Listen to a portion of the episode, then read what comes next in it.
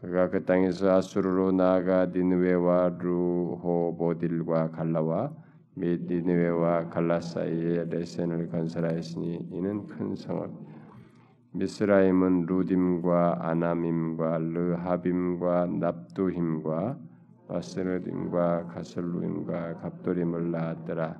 가슬루임에게서 블레셋이 나왔.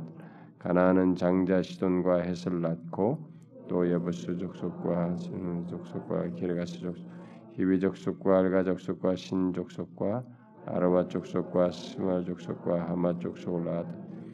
이후에 가나안 족속의 족속이 흩어져 나아갔. 가나안의 경계는 경계는 시돈에서부터 그라를 지나 가사까지와 소돔과 고모라와 아드마와 스보임을 지나 라사까지였더라. 이들은 함의 자손이라 각기 족속과 언어와 지방과 나라대로였. 셈은 에벨 온 자손의 조상이요 야벳의 형이라 그에게도 자녀가 출생하였으니 셈의 아들은 엘람과 아수르와 아르박삭과 롯과 아람이 아람의 아들은 우수와 훌, 훌과 게델과 마스며 아르박삭은 셀라를 낳고 셀라는 낳았 에벨은 두 아들을 낳고 하나의 이름은 벨렉이라 했으니 그때 세상이 나뉘었으며 벨렉의 아우의 이름은 욕단이며 남무담과 셀렙과 하살바과 예로 아도람과 우살과 디글라와 오발과 아비마엘과 스바 오빌과 하윌라와 유밥을 낳았으니 이들은 다 욕단의 아들이며 그들의 거주하는 곳은 메사에서부터 스발로 가는 길의 동쪽 산이었다. 이들의 이들은 셈의 자손이니 그 족속과 언어와 지방과 나라대로였더라. 이들은 그 백성들의 족보를 따르면 노아 자손은 족속 호수에 이르되기서 그 땅의 백성들이 나뉘었더라. 이 창세기 10장을 보통 뛰어넘고 11장으로 가서 이 노아의 홍수 다음에는 바로 바벨탑 사건으로 이렇게 나가는 경우가 일반적입니다. 왜냐하면 이제 교훈적인 내용을 어, 실제적으로 이제 이 담고 있기 때문에 11장의 바벨탑 사건이 그래서 일반적으로 그 10장을 뛰어넘고 11장으로 가서 이 족보다 아, 그러니까 족보는 뭐 그렇다고 해서 11장으로 넘어가서 바벨탑 사건을 살피는 것이 일반적인데 아, 저 또한 이제 그러고 싶은 마음이 좀 있었습니다만은 양심에 자꾸 거리껴졌어요. 왜냐하면 이 10장을 성경에 기록한 뜻이 있는데 그 뜻을 임의로 무시하는 것이 어, 제 임의로 하는 것이 잘못이다라고 여겨졌기 때문입니다. 아, 비록 여기에 지금 읽은 것은 족보밖에 없지만 이 창세기는 뭐 신학교 같은 데서는 아마 우리 신학생들은 다 배우겠지만 이 창세기는 계보 뭐, 뭐 또는 뭐 족보라고 됩니다만 계보로 번역한 것이 더 맞는데 계보를 이 가닥으로 해서 내용이 전개됩니다. 여러분 잘 보시면 이 창세기는 계보와 함께 내용이 탁 전개가 되고 또 계보와 함께 또 새로운 내용으로 이렇게 딱딱 단락이 나눠지는 것처럼 전개돼요. 그래서 창세기에 열 번의 계보가 나옵니다. 그래서 일명 이 계보라고 하는 히브리 말에 그 톨레도트가 열 번 나오게 되는데 예, 창세기는 그 열 번의 이 계보를 따라서 내용이 이렇게 나뉩니다. 그 뭐 제가 카피를 잠깐 해왔는데 우리가 그 천지에 창조된 대략이 이러하니라라고 하면서 2장 4절부터 쭉 전개돼요. 그래서 창조와 그다음에 창조하고 나서 인간의 불순종이 나옵니다. 그리고 나서 5장 1절에 하에서부터 두 번째 톨레도트가 나오는데 계보가 나오는데 아담의 자손의 계보가 이러하니라라고 하면서 세세부터 노아의 계보까지 쭉 나와요. 그리고 6장 9절 이하부터 노아의 사적은 이러하니라라고 하면서 인류의 타락과 부패, 홍수 그리고 언약을 맺으시는 내용이 나옵니다. 그다음에 네 번째로는 10장에 와가지고 노아의 아들 셈과 함과 야벳의 어? 위에는 이렇다. 음?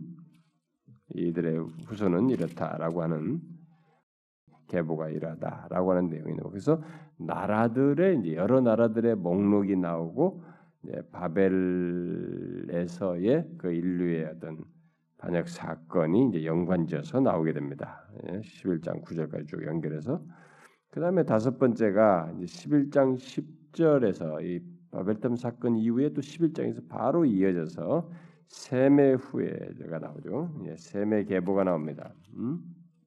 셈의 족보는 셈의 계보는 이러하니라라고 하면서 이제 셈부터 아브라함의 계보가 나오게 됩니다.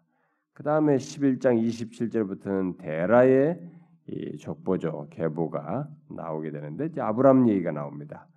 그리고 25장이 가지고 하갈이죠 하갈 아브라함에게서 낳은 아들 이스마엘의 이제 그 족보가 이렇다라고 하면서 이스마엘의 계보가 나옵니다.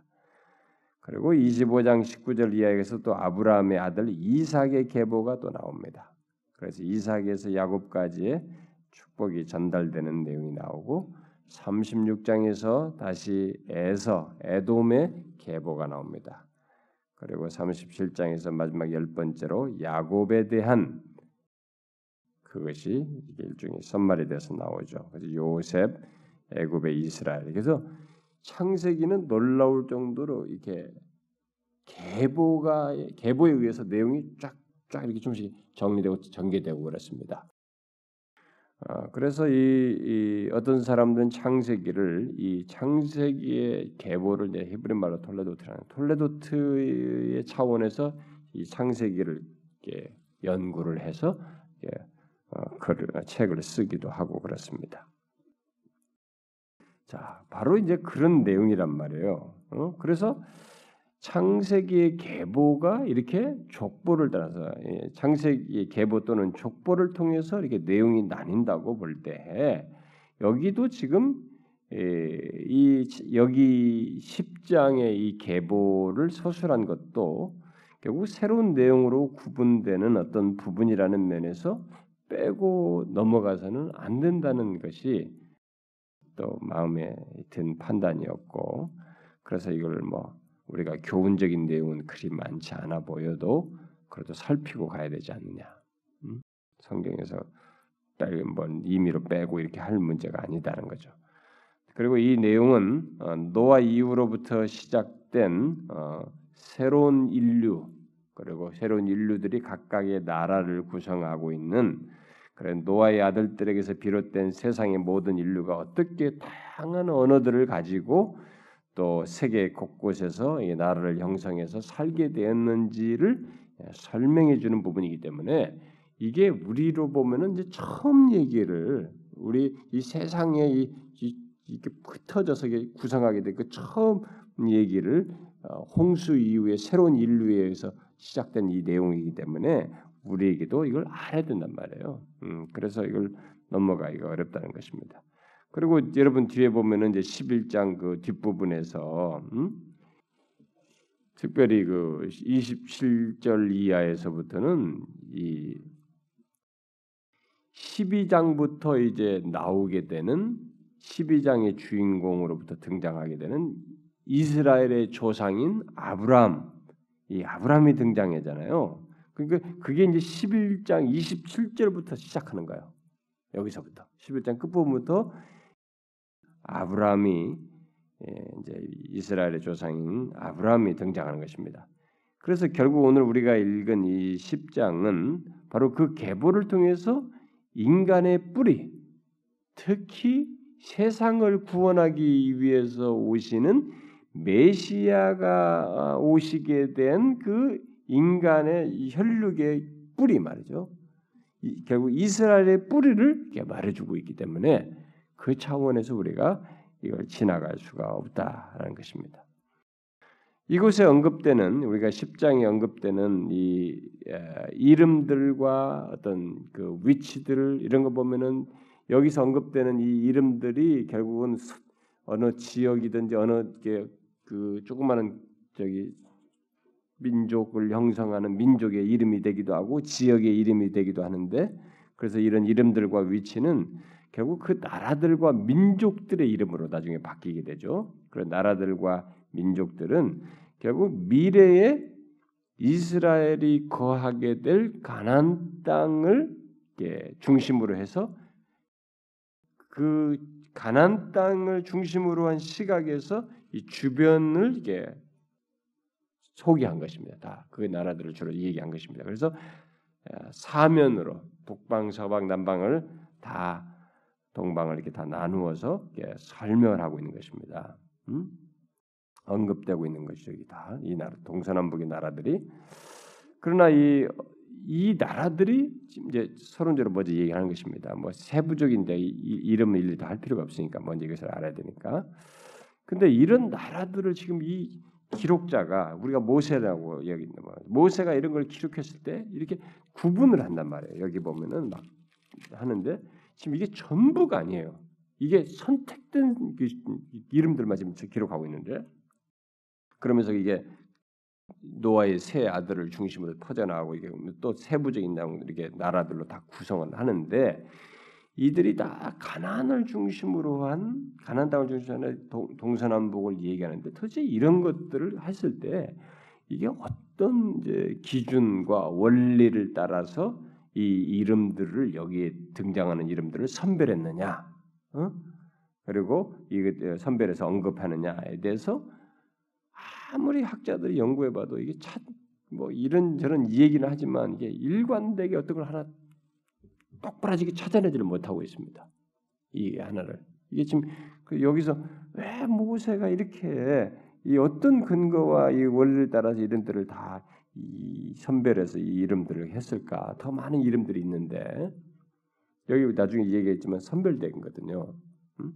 그것이 아직도 우리가 정확하게 찾아내기가 어렵다라는 것입니다. 어, 종종 우리들은 이제 인종을 자꾸 생각하고 싶습니다. 인종적인 특징이라든가 어떤 신체적인 여건, 뭐 피부색 말이죠. 또 그리고 언어 뭐 이런 것들을 가지고 이 구분들을 이렇게 설명을 해보려고 하지만 그것도 어, 뭐꼭 맞아떨어지가 않아요. 정확치가 않습니다. 그래서 우리들이 예, 어려서 이제 배운 것 중에 교회에서 저도 어려서부터 그렇게 우리 사역자들로부터 배웠고 저도 막 배웠기 배운 것을 가지고 나도 이제 남들에게 못 모르고 그냥 쥐 들어간 짓이니까 이것을 전문적으로 연구하기 전에는 그런 걸 그냥 저도 말하고 뭐 심지어 초기 전도사 시절에도 말도 하고 그렇게 전하기도 했는데 이 샘과 함과 야벳 자손들을 이제 오늘날 세상에 존재하는 어떤 그 피부색, 응?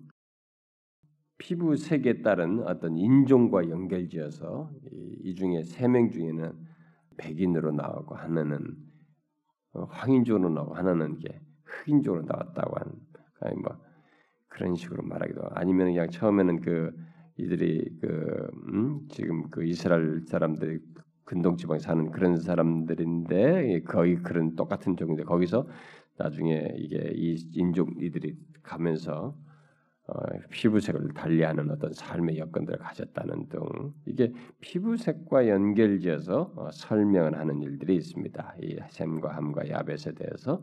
근데 그런 것은 사실 근거가 별로 없는 것이거든요. 성경에서 어디서 근거도 찾아기 어렵고 없습니다.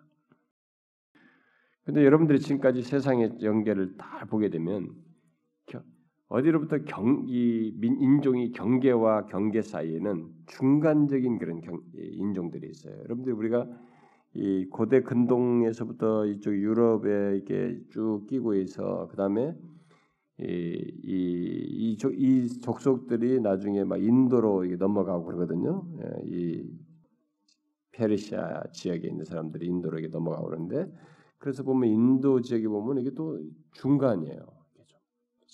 또 그렇고 구조도 그렇고 또 조금 더 파키스탄이나 이쪽이나 이쪽으로 더 오면은 네팔 쪽으로 이렇게 네팔까지 안 오도 파키스탄 쪽으로 이렇게 쭉 아프가니스탄 오면 조금 더 또 이쪽에 가깝습니다. 계속 이렇게 좀씩 달라지는 것을 보게 됩니다.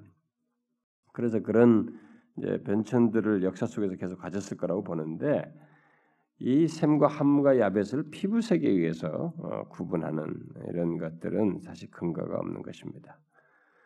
어, 우리는 그저 어, 여기 이 10장에서 어, 민족과 이 나라의 수를 이 기록자가 모세가 뭐 저는 일일이 세보지 않았습니다만 학자들이 다 조사를 해보니까 여기에 70의 나라 수 민, 민족과 나라를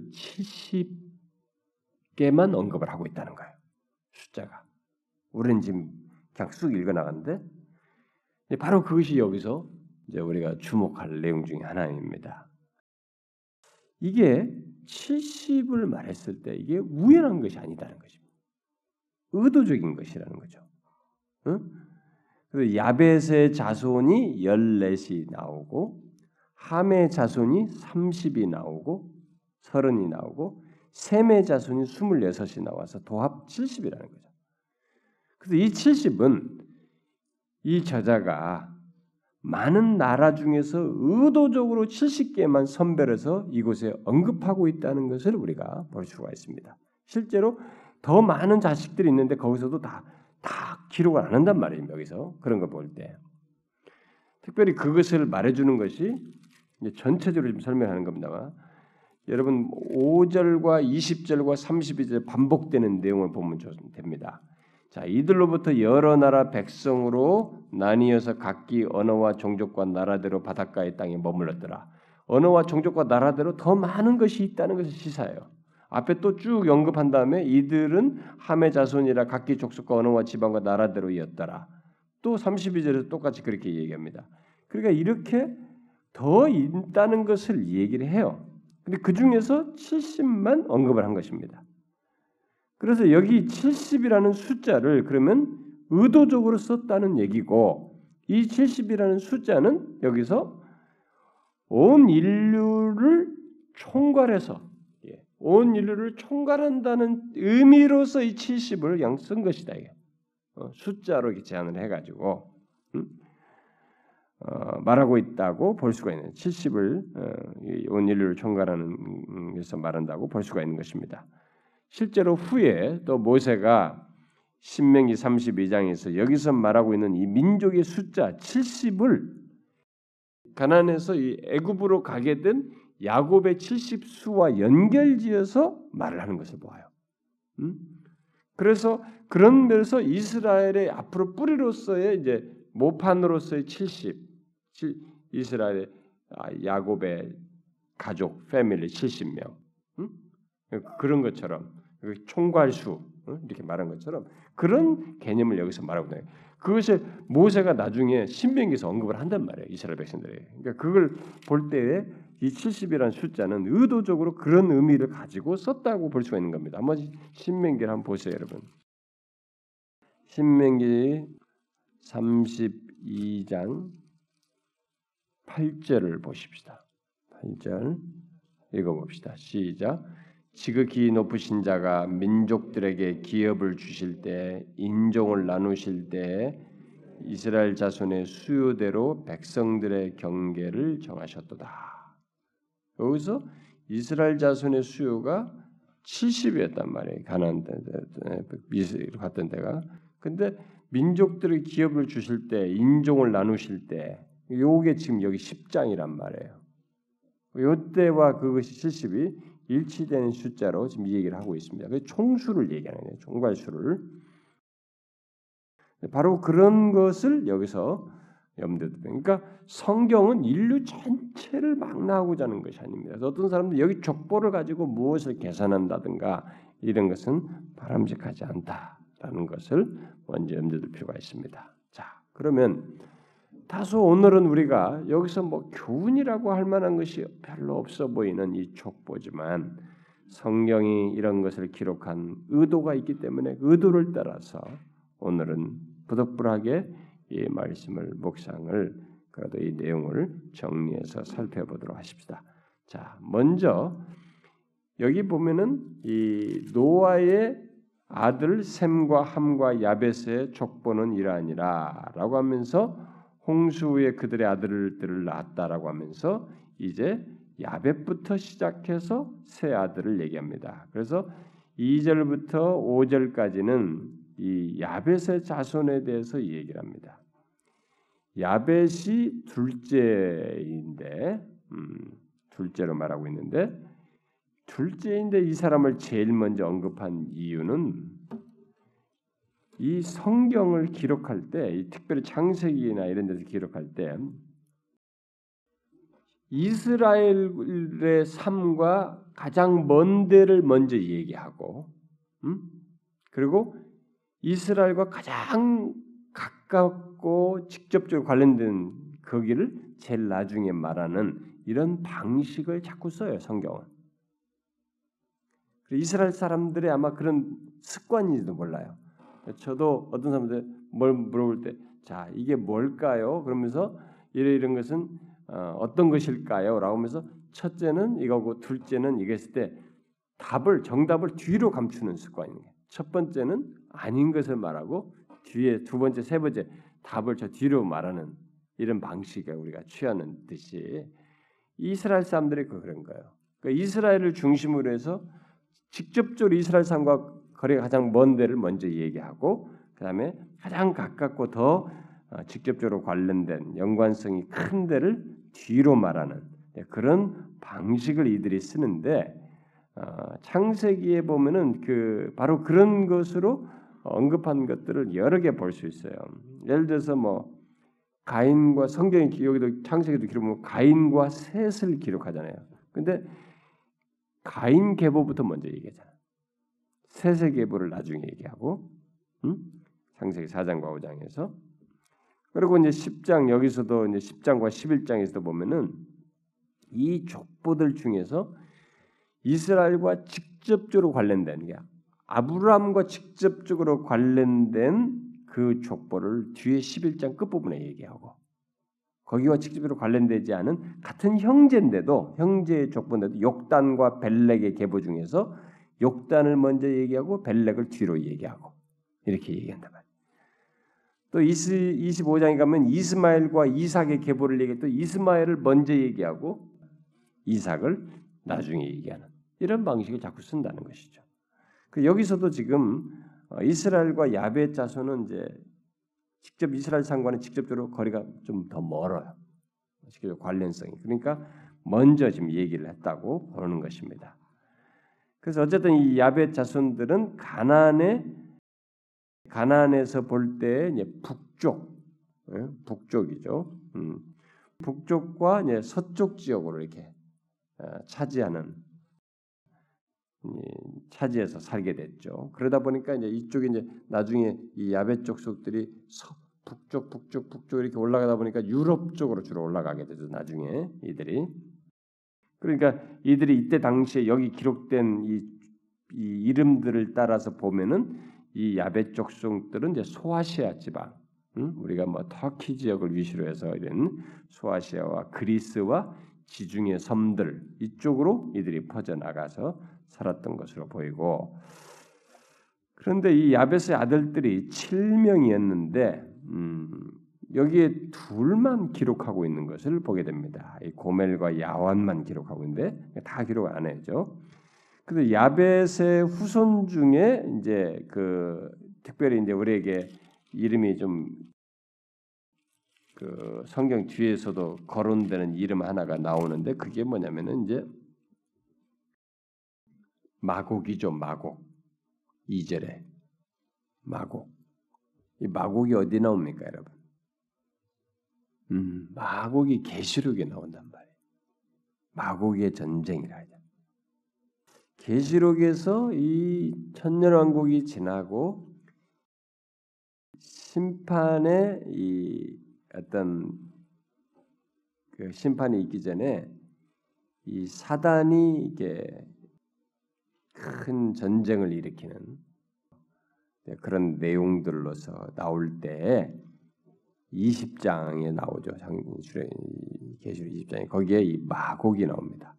그래서 일반적으로 이 마곡이 어, 뒤에서 말한 이제 마곡이 저 에스겔에서도 나오는데 이게 이제 이쪽에서 볼 때는 아주 최북단에 사는 나라로 북에서 쳐들어오는 나라로 이렇게 얘기하는데 그래서 어떤 사람들은 뭐 해석을 하기를 러시아다 뭐 이렇게도 말도 하고 뭐 그러고 그랬습니다만은 어쨌든 북쪽 지역을 말하는 것으로 얘기인데 그 마곡의 족속이 여기서 벌써 이 처음에 이 족속으로 거론되는 때가 여기에 지금 나오고 있다는 것을 일단은 볼 수 있고 그 다음에 이제 또 이제 요 야베 족속에서 주목할 이름 정도의 하나는 뭐 다른 이름은 없습니다. 근데 여기 이제 마지막 이제 5절에서 어, 이들로부터 이렇게 이들로부터 어, 라고 말하고 있는데 이 이들로부터는 이제 야벳의 모든 족속들을 이제 말하는 것이죠. 이렇게 말하면서 야벳의 족속을 다 말하지 않고 개괄적으로 말하고 있다는 것을 그래서 이 목록이 선별적이고 일부만 이곳에 언급하고 있다는 것을 시사해 주고 있죠. 그것을 우리가 알고 지나가는 게 좋겠습니다.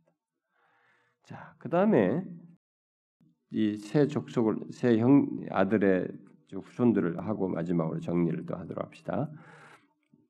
뒤에 이제 6절부터 20절은 함의 자손이죠. 길게 나오는 것이 함의 자손입니다.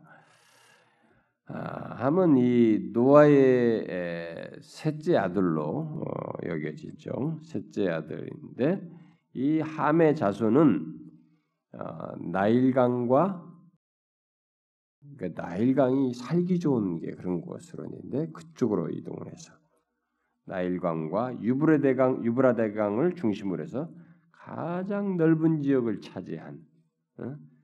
차지하면서 문명을 이룬 어, 이들이 아마 문명을 더 활짝 꼽혔을 거라고 봐지긴 해요 고대사에서. 근데 이 함의 자손들은 이제 이 뒤로 언급할 때 어, 결국 뭐겠어요?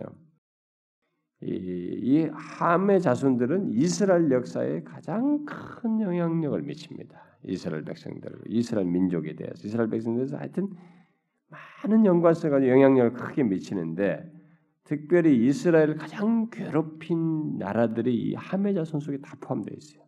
이집트, 바벨론, 아시리아, 아시리아가 북이스라엘 다 먹어버리잖아요. 바벨론도 유다를 먹지 않습니까? 정, 복하지 않습니까? 또 가나안 이들이 다 이 함의족 속에 포함돼요. 그래서 여기 함의 자손 중에 이제 우리가 뭐 다 아는 말할 필요 없고 몇 가지 이름에 좀 주목할 이름이 하나 있는데 구수 같은 겁니다. 구수 나오는 6절에는 함의 자손 이제 구수가 있는데 구스는 이집트에 막 구스는 성경 많이 나옵니다. 어? 그래서 그 스바 여왕도 구스에서 쪽에서 온 것으로 얘기하고 그러죠. 이 구스는 이집트 남쪽을 지역을 말하는데 오늘날의 에디피아 땅만 얘기하면 안 됩니다. 에디오피아라는 이름을 초기 초대교도 쓰고 그랬습니다만은 그때 구스와 에디오피아를 연관지어서 그 말을 쓰긴 했습니다만은 지금의 에디오피아 땅만 생각하면 안 됩니다. 음, 지금 에디오피아를 말하지는 않습니다만은 어쨌든 이 구스는 이집트 남쪽에 그 지역을 두고 어, 거기서 어, 털고 있었는데 이의 아들이 구스의 아들이 바로 니므롯이에요. 예, 니므롯이 이제 더 거론됩니다. 좀 이따 이제 그것을 다시 설명하겠습니다. 이 니므롯이 또 한가닥 합니다. 나중에 역사 속에서 바벨론을 다스리죠. 그다음에 이제 하나 또 주목할 이름은 이제 13절에 이제 미스라임이라는 미스라임은 이 히브리 말을 이렇게 소리나는 대로 이제 음력한 것인데 아, 이 단어가 다른 곳에서는 이집트로 번역돼요. 음? 이집트로 번역되는데 그래서 사람들이 이제 이 미스라임을 통해서 이집트를 어, 중심으로 한 족속들이 시작됐다고 보는 것입니다. 어? 그렇게 다른 이집트로 번역된 걸 보게 될 때 이 미스라임을 통해서 이집트를 중심으로 한 족속들이 생겨났다고 보는 것입니다. 자, 그리고 가나안이 나오는데 가나안은 아브라함에게 약속으로 준 땅에 거하는 족속이죠. 이게 함의 후손으로서 거기 와서 가나안 땅을 차지하면서 거기서 후손들을 이렇게 번성시켰죠. 가나안이. 자, 이런 이름들을 자, 그런데 여기서 이제 이 함의 자손을 열가는 중에 이름만 열가다가 설명이 덧붙여지는 사람이 하나 있죠. 그게 니무롯이죠. 니무롯을 말할 때는 잠시 머물러서 뭔가 이 설명을 덧붙이고 있습니다. 음? 이 덧붙이는 내용이 뭡니까? 예, 이 덧붙이는 것은 그가 이스라엘 사람들을 가장 많이 괴롭힌 바로 바벨론과 니느웨. 니느웨는 아시리아의 수도입니다. 그러니까 바벨론과 아시리아를 창시한 그 족속을 태동시키고 거기서 그걸 번성케 한 바로 그 사람이 니므롯이. 네? 그래서 설명을 하는 것입니다. 그리고 이 두 나라가 아주 잔인한 나라였습니다. 인류 역사에 그냥 이방 자기들의 역사의 그, 그 역사적 고고학 자료에도 이 니느의 잔인함은 말도 못해. 막 그냥 막 머리들을 잘라가지고 그 성문 앞에다가 막 온 해골들을 쌓아놓고 막 사람들을 막 내 토막 내서 막 죽이는 거, 막 잘라내고 이런 것이 막 그렇게 처절하게 가서 완전하게 각인을 시키는 이 우리나라를 니네가 어떤 나라인지를 각인시키기 위해서 막 잔인함을 남겨놓고 돌아오는 이게 다 니느웨였습니다. 아시라. 이게 실제로 고각적 자료도 남아 있어요. 지금까지도. 그 바로 그게 누구냐? 그 조상이 니무롯이. 그래서 여기 지금 나오는 것입니다. 그러니까 우리가 세계 역사의 중요한 그 그분 이, 이 그룹들 나라의 초기 나라들에 대한 내용이 여기에 기록돼 있어서 그냥 뭐 교훈적인 내용이 다소 없지만은 이걸 지나가기가 좀 어렵다는 것입니다. 그런데 여기 니무롯에 대한 묘사를 보게 되면 니무롯은 결국 굉장히 무엇은 막 힘으로 이게 한 가닥 한 사람이란 말이에요. 음? 세상의 첫 용사라고 이제 묘사를 하고 있는데 그러니까 이 아주 힘이 세고 무력을 행사하는 그런 데 있어서 주저하지 않고 아주 잔인한 그런 사람이었던 것으로 어, 밝히 시사하고 있습니다. 그리고 그의 모든 업적은 폭력으로 얻어진 것들이에요. 이 니무롯은 자기가 쌓아놓은 것들은. 그래서 이 본문은 여기서 지금 이, 이 밝히고 있다시피 니무롯이 그는 세상의 첫 용사라. 그가 여호와 앞에 용감한 사냥꾼이 되었으므로 역담에 이르기를 아무는 여호와 앞에 니무롯같이 용감한 사냥꾼이로다라고 했다고 하면서 첫 용사라는 말을 썼는데 그러니까 이 말은 이때까지 세상에 이런 사람이 없었다는 것을 시사하는 것입니다. 어떤 면에서 그러니까 이 말은 결국 니무롯을 통해서 인류가 폭력을 이렇게 남용하는 새로운 시대를 열게 되었다는 것을 시사합니다.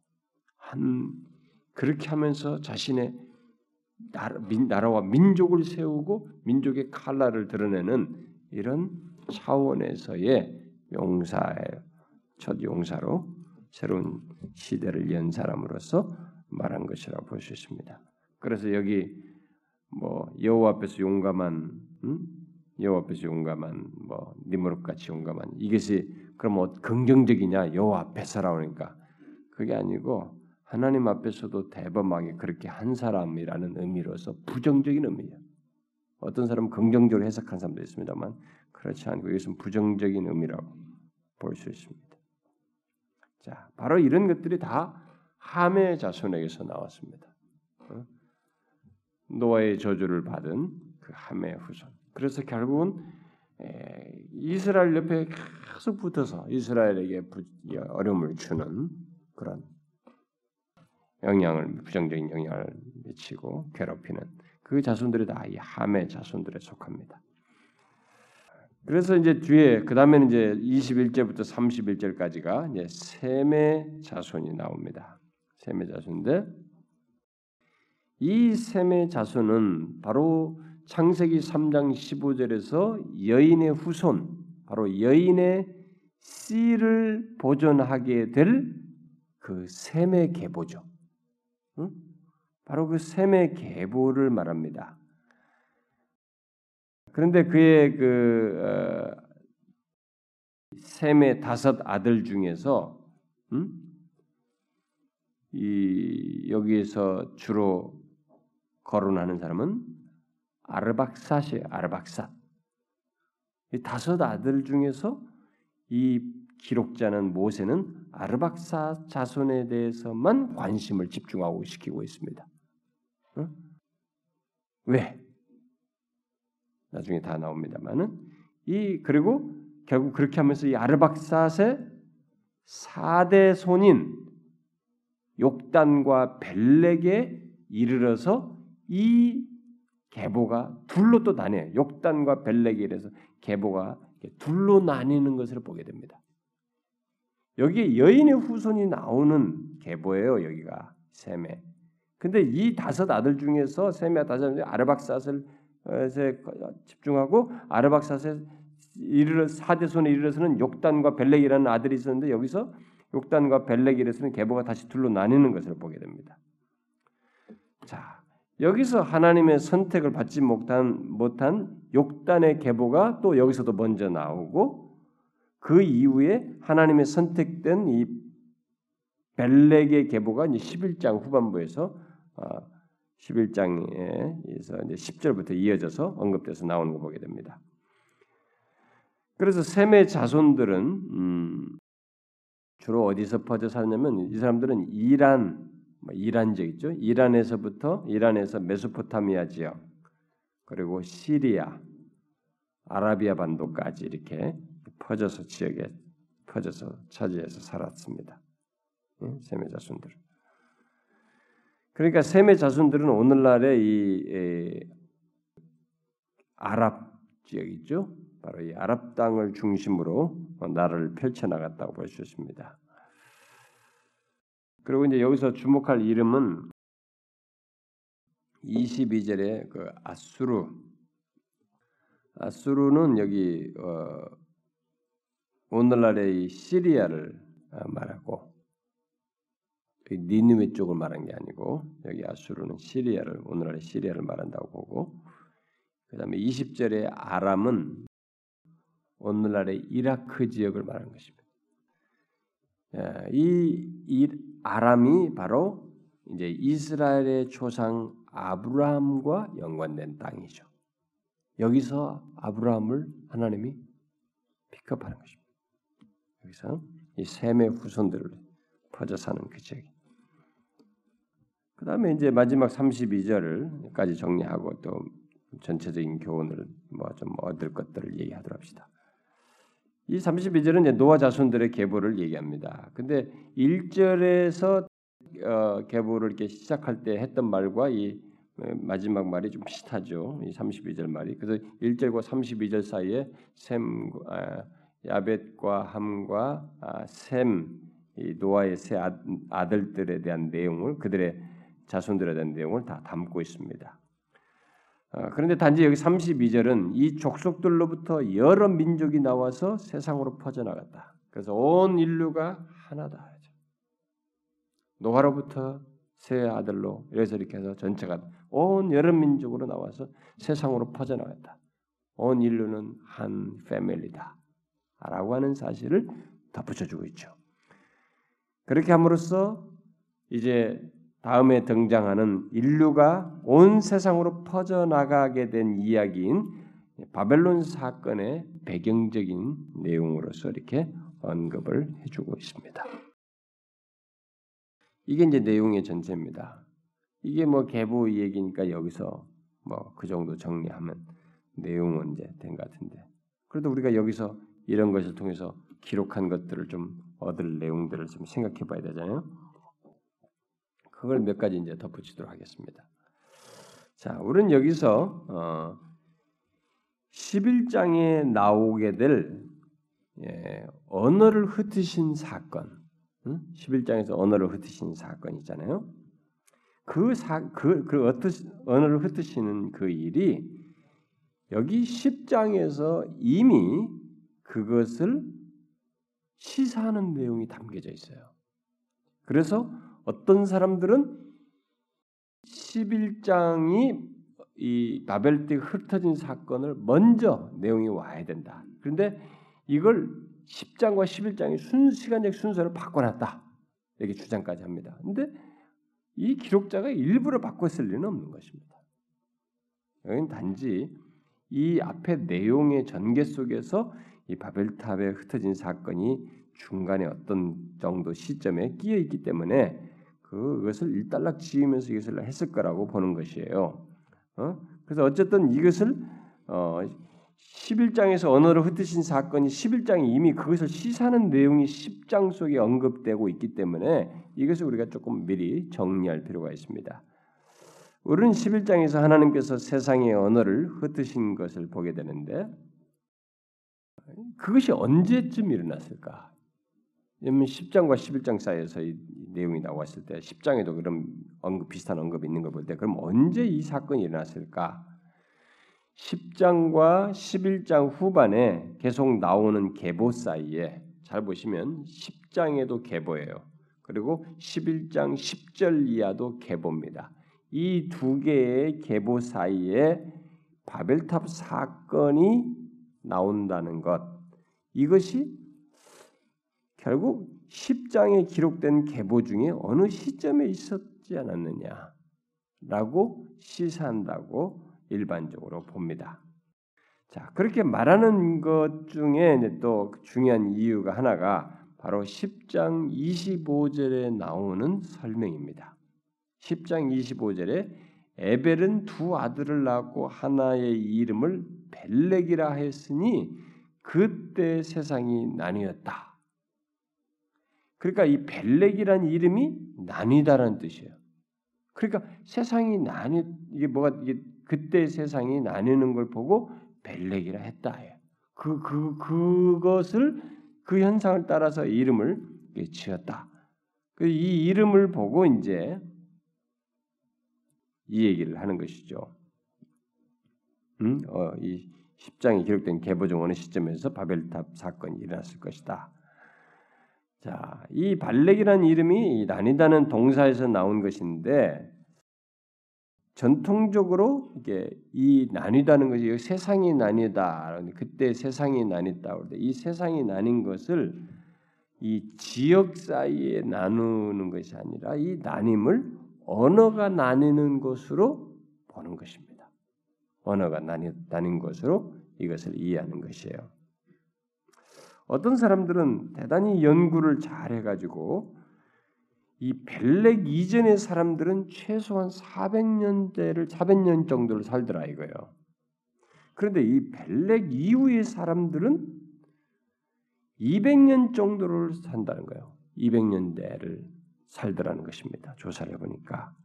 그랬을 때 이 나뉜 것이 수명에 나뉩니다. 인간 수명에. 응? 그 인간들이 앞에는 막 오래 살았잖아요. 근데 점점 수명이 줄어든다. 400대에서 200대로 떨어졌다 이거야. 그런 의미로 이 나누는 것을 말한 것이다. 이렇게 주장하는 사람도 있습니다. 그러나 뭐 그런 것은 별로 설득력이 없어 보여요. 왜냐하면 또 10장에서 이 세 번 반복되고 있는 아까 우리가 말한 5절, 20절, 31절. 어? 아까 내가 32절이라고 했는데 31절. 5절, 20절, 31절을 감안할 때 여기 보면은 다 반복되는 말 있잖아요. 여러 나라 백성으로 나뉘어서 각기 언어와 종족과 나라대로 바닷가의 땅에 머물렀더라. 이 여기 20절에도 각기 족속과 언어와 지방과 나라대로 이렇게 말하고 31절도 똑같이 그 족속과 언어와 지방과 나라대로였다 이렇게 말을 하고 있단 말이에요. 이런 것을 감안할 때 바벨탑 사건은 벨렉 시대 때 있었던 것으로 보여지는 것입니다. 단지 이 계보 완성을 위해서 이 기록자가 모세가 바벨탑 사건을 잠시 10장까지 여기까지 세 하, 이 노아의 세 아들을 다 한 다음에 여기 정도 기록하고 여기에 예, 뒤에 나중에 이제 셈의 더 덧붙인 내용이지만 그 사이에 일단락을 짓고 거기다 이것을 넣었다고 보는 것입니다. 음? 무슨 말인지 알겠죠? 자, 그러면 여기서 이제 우리가 또 질문할 것이 있습니다. 이 족보를 보면서 아 제가 이 족보를 뛰어넘으려고 얼마나 갈등을 하는지 좀 이렇게 교훈적인 내용이 있는 게 아니라 이 사람들 복잡한 내용을 설명해. 근데 이게 안 하면은 다음에 이게 계속 찜찜하고 이게 이게 모든 민족의 형성이기 때문에 지식적으로라도 이게 알아야 될 것이라 보여져서 부득불하게 하는 거예요. 이것이 또 성경이 기록하는 의도이고 그리고 마지막으로 중요한 것은 이제 이 기록한 의도를 찾아내는 한 가지 중요한 질문이 있는데 왜 성경이 이렇게 족보를 자꾸 기록하냐? 창세기에서 특별히 아까 열 번이나 있다고 하는데 성경에서 특별히 이 앞부분에서 특별히 여기 이 10장 같은 데 앞부분에서도 지금 몇 번 나왔지만은 여기 10장에서 왜 이렇게 족보 이 계보를 계속 기록할까? 모세는 왜 이 성경을 기록한 모세는 이 계보를 창세기에 열 번이나 언급하면서 특별히 여기 지금 이 부분에서도 이 내용을 이제 세계적인 차원에서 있다가 이스라엘로 넘어간단 말이에요. 이스라엘의 조상으로 돼 아브라함 넘어. 여기서 넘어가는 이 과정 이 전에도 이렇게 족보를 이렇게 디테일하게 이런 얘기를 자꾸 할까? 이것을 왜 이렇게 족보를 중요시 여길까? 라고 하는 것입니다. 그것은 음, 몇 가지 이 계보들을 통해서 강조하고자 하는 아마 의도 때문인 것이라고 봅니다. 어떤 강조점이 있을 거라고 보는 겁니다. 자, 그 중에 하나가 뭐냐면 이 계보를 통해서 뿌리의 중요성을 강조하는 것입니다. 이것은 아주 중요한 것입니다. 뿌리의 중요성을 강조하는.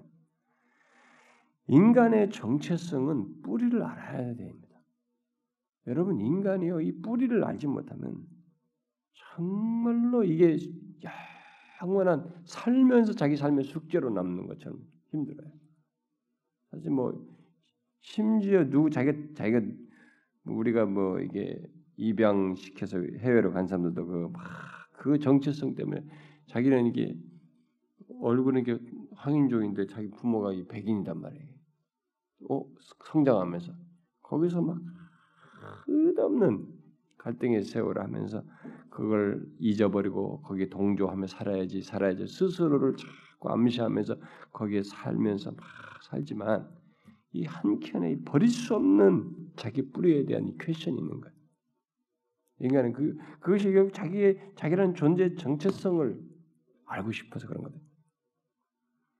인간의 정체성은 뿌리를 알므로써입니다. 그러니까 우리가 누구인가 누구인가는 어디서 왔는가와 밀접하게 관련 있는 것입니다. 이 창세기의 이 첫 독자가 누굽니까? 이 창세기를 이 모세가 기록한 이것의 첫 독자가 누구예요? 응? 그렇죠. 출애굽해 가지고 이제 가나안으로 들어가야 할 이스라엘 백성들 아닙니까? 응? 이 바로 이 사람들이에요. 그러니까 이 창세기의 첫 독자인 출애굽해 가지고 가나안으로 들어가야 할 바로 이스라엘 백성들에게 모세는 아담 이후로부터의 이 족보를 구체적으로 말함으로써 그들의 정체성을 말해주는 거예요.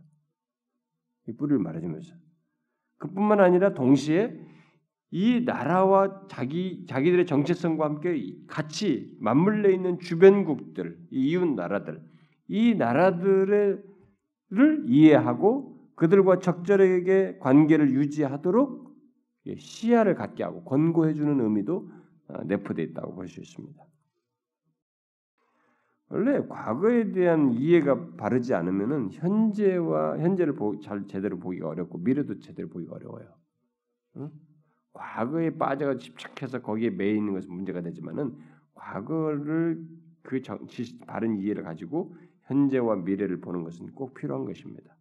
그러니까 그래서 지금 이, 이 계보를 일차적으로 이들에게 말해주고 중요성이 강조하고 있다 보고 또 또 다른 강조점은 이 계보를 통해서 어떻게 이 모든 인류의 아버지인 아담에게서 모든 인류의 아버지인 아담에게서 바로 메시아를 낳게 된 이스라엘의 아버지인 아브라함에게로 이어졌느냐. 인류의 아버지인 이 아담에게서 지금 이것의 독자인 창세기 독자인 이스라엘의 아버지인 아브라함에게 어떻게 이어지게 되는지를 설명해 주는 것입니다. 이것은 지금 그것이 이 10장 11장에서 중요한 내용을 역할하는 겁니다. 이 내용이 지금 우리에게는 뭐 이런 내용이 사실 뭐 그냥 쭉 읽어 나가고 별 문제가 없겠지만은 출애굽해서 광야로 지나 이제 가나안에 들어갈 이 사람 이스라엘 백성들에게는 새로운 출발을 해야 했던 이 이스라엘 백성들에게 있어서는 그들의 조상 아브라함과 최초의 인류인 아담과의 이 관계가 굉장히 중요한 것입니다. 그걸 알아야 했거든. 그러니까 바로 이 이스라엘 백성들의 그것을 알려주기 위해서 이 계보를 명확하게 밝혀줬다고 볼 수 있습니다. 한 가지 더 말하면은 이 계보를 통해서 강조하고자 하는 또 다른 한 가지 더 추가적인 강조점이 있다면은 그것은 이제 우리 입장에서 가장 중요한 내용이 되겠죠. 뭐 이스라엘 백성들도 굉장히 중요하겠지만 뭐예요? 하나님께서 여인의 후손으로 오실 그리스도의 계보를 어떻게 선택하셔서 이렇게 이어오시고 준비해 오셨는가, 준비하셨는가를 보여주는 것입니다. 그걸 강조해 주는 것이죠.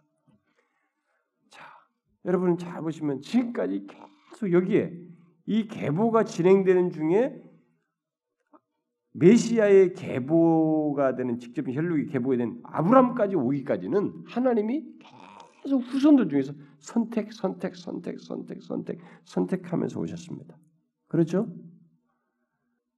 아담에게도 가인, 셋, 그 외에 다른 게 있었어 뭐 기록을 안 했지만은 다른 다른 자식이 있었어요.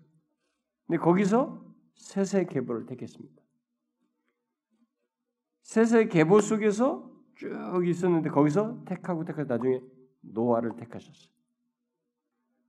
노아를 노아에게서 다시 인류가 시작돼서 그에게 아들 셋이 있다면 셈, 야벳, 함 있었다면 그 중에서 셈을 택하셨습니다. 셈의 후손들 중에서 에벨을 택하고 그에게 있는 두 아들 욕당과 벨렉 중에서 벨렉의 계보를 택하셨어요. 그리고 벨렉의 후손 중에 오대손에 이르러서 바로 아브라함을 택하셨습니다. 데라의 족보 속에서 이 아브라함을 택하셨어요. 그렇게 하셔서 그의 후손으로 오실 메시아를 계속 하나님이 준비하셨다는 거예요. 여러분, 우리는 우연하게 이 자식들 사이에서 뭐 누구 후손을 통해서 오고 오는 것 같지만 이것을 하나님이 다 선택하시며 준비해 오신 거예요. 그 가운데 다 아브라함을 택하신. 그러면 나중에 다음 시간에 보겠습니다만은 그러면 뭐 아브라함이나 여기 선택한 뭐 벨렉이나 뭐 이런 사람들이나 뭐 셈이 뭐 특별히 나서 뭐 별로 잘난 것이 있느냐? 이 선택에 대한 이유에 대해서 우리는 우리 편에서 답을 찾지 못합니다. 이 온전히 모든 답은 하나님 편에서만 답을 찾을 수 있어요. 왜이 사람을 택했습니까? 데라가 뭐 했는데? 데라가 거기서 우상을 성비던 사람이에요. 거기서 그 자식 중에 아브라함을 부른 것이. 그러니까 우리는 모릅니다.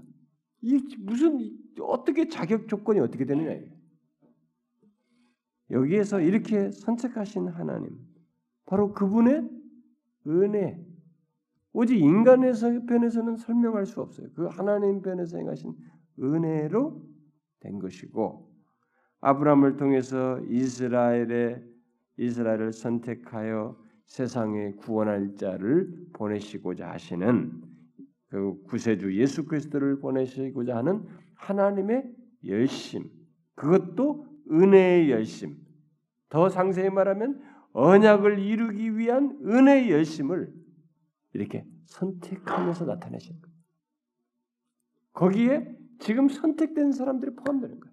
이 하나님이 세상을 구원하시기 위해서 메시아를 보내시고자 하는 그, 그 언약을 이루시기 위한 은혜의 열심 속에서 이들을 탁탁탁탁 택하여서 보내시는 거예요. 그래서 마침내 다윗의 후손 아브라함의 계보 속에서 쭉 나온 다윗의 후손 속에 온 이 마리아의 몸을 빌어서 메시아가 이 땅에 오시고 그를 통해서 그야말로 아브라함에게 약속한 너로 말면 모든 열방이 구원을 얻게 하시겠다는 이방인들이 구원을 얻게 하시는 그것을 이루신 마침내 이방에 속한 우리가 구원을 얻게 됐습니다. 그분을 통해서 이것이 지금 저와 여러분에게 해당되는 이 일을 이루시기 위해서 이렇게 하나님이 처음부터 인간이 타락한 그 아담 아담의 여인의 후손을 말씀하시면서 그 언약을 지키시기는 그분의 은혜 열심 속에서 이렇게 택하여 오게 하셨다는 이 기록은 바로 그것도 이 족보 속에 그것을 우리에게 밝혀주고 있는 겁니다. 너무 놀라운 사실이에요. 가보면 아참 그래서 우리는 마침내 이제 아브라함에 대해서 뭐 다음 다음 시간 좀 보겠습니다만은 이 아브라함이 정말 그 많잖아.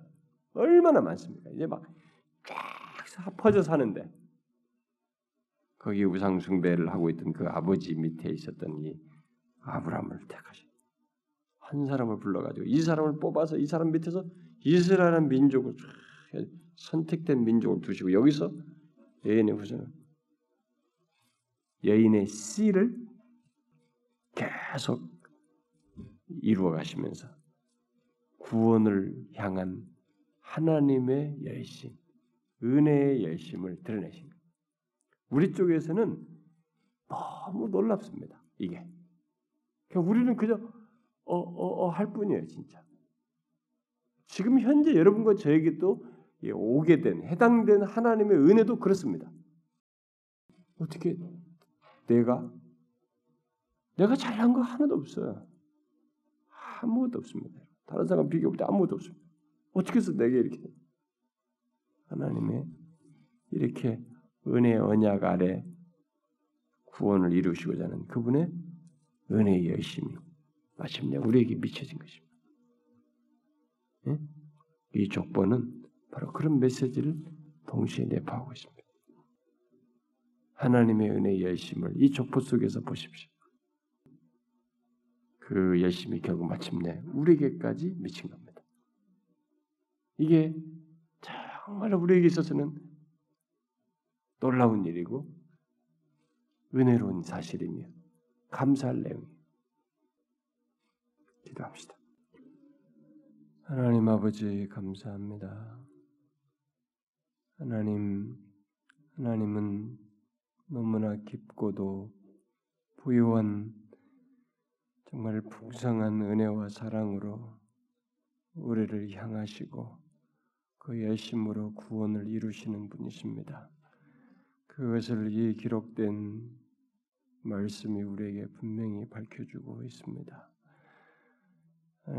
인간들이 앞을 보지 못하고 각자 일을 하는 중에도 하나님은 그 가운데서 자신의 구원을 이루시기 위해서 은혜의 열심을 행한 나타내셔서 마침내 우리에게까지 이렇게 미쳐 우리를 불러주시고 구원의 자리로 이끌어 주시니 감사합니다. 하나님이 헤아릴 수 없는 그 치밀하고도 지혜롭고 부유한 하나님의 은혜를 기억하며 감사하는 저희들 되게 하여 주옵소서. 주님 이 시간에 우리가 함께 구한 기도들을 들어주십시오. 이 나라와 이 민족을 위해서, 교회들을 위해서, 이북과 일본 땅의 구원을 위해서 선교사님의 사역을 위해서 하나님 없는 교회 안에서 예배와 우리 어린아이들의 회심과 우리들의 모든 나눔과 공부 속에 교제 속에서 복음 전도 속에서 하나님의 역사와 간섭을 기대하며 우리가 구한 것을 들어 주시옵소서. 어느 그 하나 하나님의 개입이 없으면 우리는 아무것도 기대할 수가 없나이다. 주께서 우리를 찾아오시고 은혜 베푸시며 우리를 향해서 손을 펴실 때 우리는 그 가운데서 하나님의 어떤 결실을 보게 될 줄 믿사오니 주님이여 우리의 기도를 들으시고 우리의 모든 기도의 간구의 현장과 현실 속에 하나님의 역사하심을 드러내어 주시옵소서. 여기 모인 각 사람들의 형편을 돌아보십시오. 하나님의 자신들이 현실적으로 어려워서 기도하고 문제를 아릴 때 그것을 돌봐 주시고 하나님께서 살 길을 내시며 필요를 돌보시기를 구하나이다. 하나님의 정신적으로 육체적으로 고나고 힘들고 질병에 힘든 영혼들이 있으면 저들을 만져주시고 고쳐주시옵소서. 우리 지체들 가운데 하나님의 사람의 힘으로 할 수 없는 질병과 몸의 아픔을 가지고 있는 지체들이 있습니다. 또 하나님이여 생명을 얻는 데서도 우리 힘으로 할 수 없어서 주께 은혜를 구하는 자들도 있습니다. 하나님이여 정신적으로 고통하며 하나님의 어려움을 겪는 지체들도 있습니다. 오 하나님이여 주께서 자비와 긍휼의 손길로 어루만지시고 고치시며 저들에게 하나님의 선한 뜻을 보이시고 주께서 우리를 불쌍히 여기시며 지금도 우리 중에 계셔서 일하신다는 것을 보게 하여 주시옵소서. 이들의 하나님이여 장래와 저들의 자녀들과 하는 일들에서 하나님의 간구소를 들으시고 헤아리셔서 우리를 향한 하나님, 우리를 불쌍히 여기시는 하나님을 우리의 삶 속에서 보게 하여 주옵소서. 하나님의 자비와 긍휼을 기대하옵고 우리 주 예수 그리스도의 이름으로 기도하옵나이다. 아멘.